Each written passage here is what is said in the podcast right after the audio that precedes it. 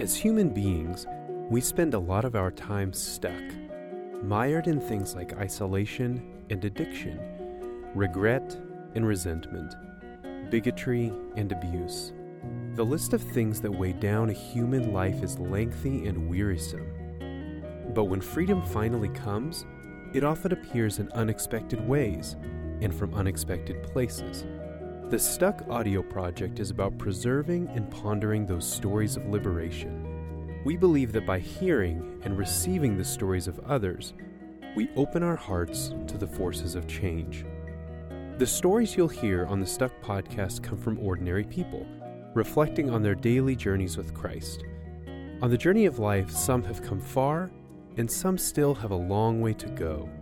None of them are perfect, but all of them have had genuine tastes of freedom. This story from Katie is about being stuck in the mud of perfectionism. We don't reflect enough on how the quest for perfection can actually poison the soul and distort our vision. The chains of perfectionism come in many forms, but all of them have one thing in common they convince us to carry an impossible burden. Listen to Katie's story and especially to the story of her freedom from this ailment, see if you hear something of your own experience. Hi, my name is Katie, and I grew up in Utah as a devout Mormon, born and raised uh, in Utah. And there were a lot of gifts, you know, growing up uh, in that kind of community. It's a really tight knit, I grew up in a really tight knit community. People really take care of each other.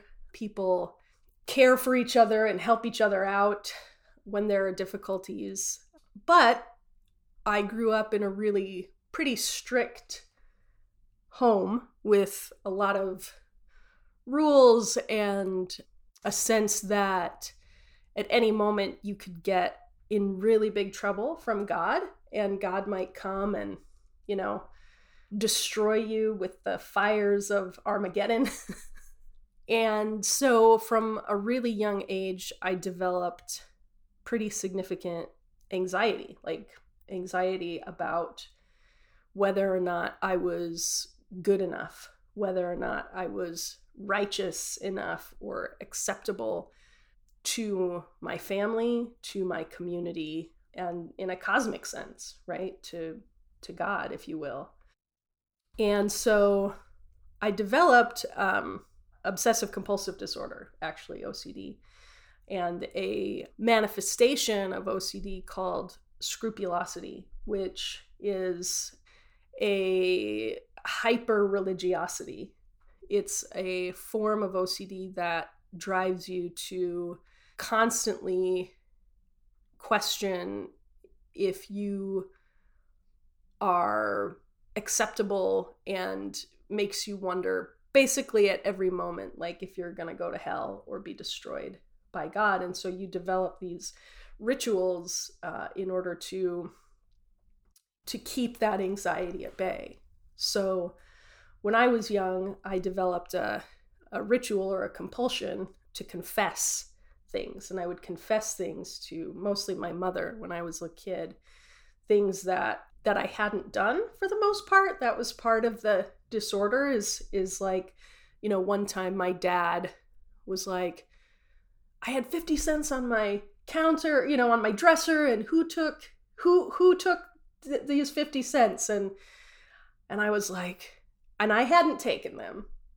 But I I was like what if I did take them and I forgot that I took them? These quarters. So it tormented me for days until finally I said, you know, it's better to be safe than sorry. So I'm going to go to my parents and confess that I took the quarters, even though I don't know where they are. I have no memory of taking them, but I'm just going to get it off my chest just to be safe, just in case I did take them. And so it went. One of the things some people know about Mormons and uh, other people don't is that it's really strict around what you can drink and so you're not allowed to have alcohol or you know you're not allowed to smoke that's not drinking but But the other thing is, you're not allowed to drink coffee or black tea. Herbal teas are okay. Don't ask why. It doesn't really make sense because you are allowed to drink like caffeinated sodas. So it's not the caffeine, it's just literally the coffee and the tea. Anyway, it doesn't really make sense, but that, that's the rule. So I remember one time just panicking as a as a child when I went over to a friend's house and I drank I drank like a raspberry herbal tea. Uh, but then later I was just convinced. I was absolutely convinced that it had accidentally been black tea. And and so I confessed to my mother that I had, you know, I had drank the the forbidden drink and you know, she was like, "Oh, Katie, we don't drink those things you know uh, my little sister was more was more rebellious than me and one day she came home uh, in high school. One day she came home with with a latte. And that was like oh we're losing you. Today it's a latte tomorrow it's heroin. So there was just this sense of forbiddenness and i had never so much as had a sip of coffee in my entire life um, up until i was in my i guess my late 20s this would have been in let's see 2010 yeah. So i'm 38 now so i would have been 28 at the time. But uh i'd been in the midst of a bit of an existential upheaval where I recognized that the anxieties that I carried and the the OCD that I had and, and the mental illness were reaching the point of being unsustainable. I had battled suicidal thoughts. To be totally honest, I had thought it would be better for me uh, not to exist. I was terrified of being irredeemable. I was terrified of being, you know, uh, that it would be impossible for me to be good enough to warrant or earn or merit love. I had recently had a child and I was terrified of being a terrible mother. I think a lot of parents probably worry about that sort of thing, but I was convinced I was going to ruin my my child's life and I was going to do terrible things and be the worst mother possible and and I I just reached a point where it was either I needed to make some serious shifts in the way that I thought of myself and the way that I approached life and my worldview and get a handle on the anxiety disorder that had run my life for many years um, or I wasn't going to make it. And so I I did a few things. One, I started going to therapy, which, you know, I think is a really important thing to do if you reach that kind of a point.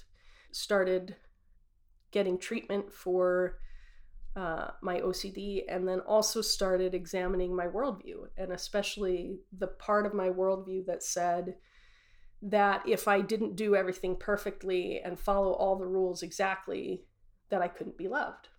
And one summer, my it was this was the summer of 2010. My husband and I and our daughter, who was less, I think she was less than two at that time, or maybe she was three. She might have been three. Anyway, we spent a summer in Winona, Minnesota. We had been from we'd been living in Idaho in in a, little town, a little college town called Moscow, Idaho, where my husband was getting a master's degree in acting, and he got um, a an internship at the Great River Shakespeare Festival, an acting internship at the Great River Shakespeare Festival in uh, Winona, Minnesota, and so my daughter and I went with him for that summer, and they put us up in these horrible apartments uh, on the campus of St. Mary's University. They were married student housing, but they the accommodations were so sparse that I called it the monastery. Like the uh the the beds were I swear made out of cardboard and you could you know you could feel the particle board underneath your butt when you sat on the couch and there wasn't a full kitchen and it was just it was just like there was nothing to distract me from the existential dread that I was dealing with at that time and the pain and the confusion and the trauma and the heartache of just dealing with all of this stuff. And so I went on lots of walks. And at one point, I went for a walk and I just said, I said to myself, I just don't think that God cares if we drink coffee. I just don't think that that's a thing that God cares about.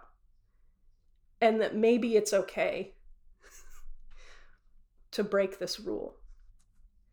There was a statue of the Virgin Mary actually on this campus at St. Mary's University in Minnesota, in Winona. And I kind of and it was it's very beautiful. It's a it's a it's a place, you know, there's a reflecting pond and there are benches and it's in the middle of summer and the summers there are lovely and there was just, you know, I'm just sort of you know, standing there looking at her. And I was like I told I told her, I said I think I'm going to do it, you know. And I thought the Virgin Mary probably has like better things to do with her time than worry about this like Mormon lady who is agonizing over whether or not to have a cup of coffee. But I decided I would do it, that I was going to stand on my own two feet in the sense that if I felt it was okay to do something, even if it went against the rules that I'd been brought up with, even if it in some kind of strange way would threaten my standing in my community and upset my family and all of these things. I thought, you know, at a certain point, like it just has to be okay for me to have my own sense of what is right and wrong and, and then to act on it, right? To be like, not just privately carry the thought in my head, the subversive thought in my head that coffee is okay to drink, but then actually put that sense of right and wrong into action uh, in my life. So I, um, you know, I called my sister who, you know, uh, had been off the straight and narrow for a while, and I said, "What, what, uh, what coffee drink should I get?" And she said, Well, you know, start with a mocha. So I said, All right, I'll start with a mocha. so I went to the Starbucks inside the Winona, Minnesota Target. And I walk in the door, and you know, the the blast of stale coffee kind of greets you as you walk through the sliding doors. And I went over to the counter and I was so nervous and I was certain that the barista could see into my soul and knew that I was doing the wrong thing, that I was breaking every rule. But I just stood there and I said, I would like a mocha, please. And I tried to say it like I knew what I was talking about, you know, like I wasn't, you know, I was 28 years old, so of course I knew what I was talking about. And she says, the question that I was not expecting what size? and I'm like, uh, medium. And then she really threw me for a loop and asked, hot or iced? And mind you, it's in the middle of summer. It's like a hundred degrees outside, you know, and and I was just I panicked and I said, uh, hot? and I felt like she was looking at me like, you have made the wrong decision. You know, I was just like so nervous about it. But anyway, so she says, okay. And I pay whatever five bucks it is. And I take my steaming hot coffee out into the steaming hot sun and the, you know, parking lot of the Winona Target. and I take a sip. And when I tell this story, you know, sometimes people will ask me, well, well, what did it taste like? And I always say, it tasted like freedom. So from then on, I I made it a point to drink coffee as much as possible. and now I prefer my coffee black, you know, and I drink it every morning.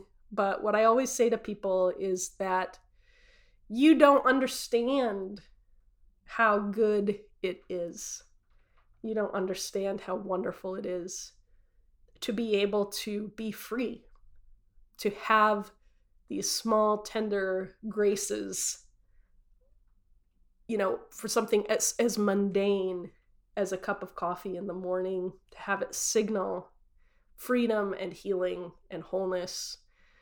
And so I never take my morning cup of coffee for granted. I always offer a small little prayer of gratitude because it it signals as silly as it might sound a really profound turning point in my life and a, a manifestation of, of freedom that I hadn't known to that point. Thank you for listening to the Stuck podcast. We want to invite you to engage this material even further through the show notes below. There you'll find a series of questions, prompts, and biblical texts that will invite you to reflect on how God is at work in your life and to think even more deeply on the places where you might, in fact, be stuck. Thanks again for listening.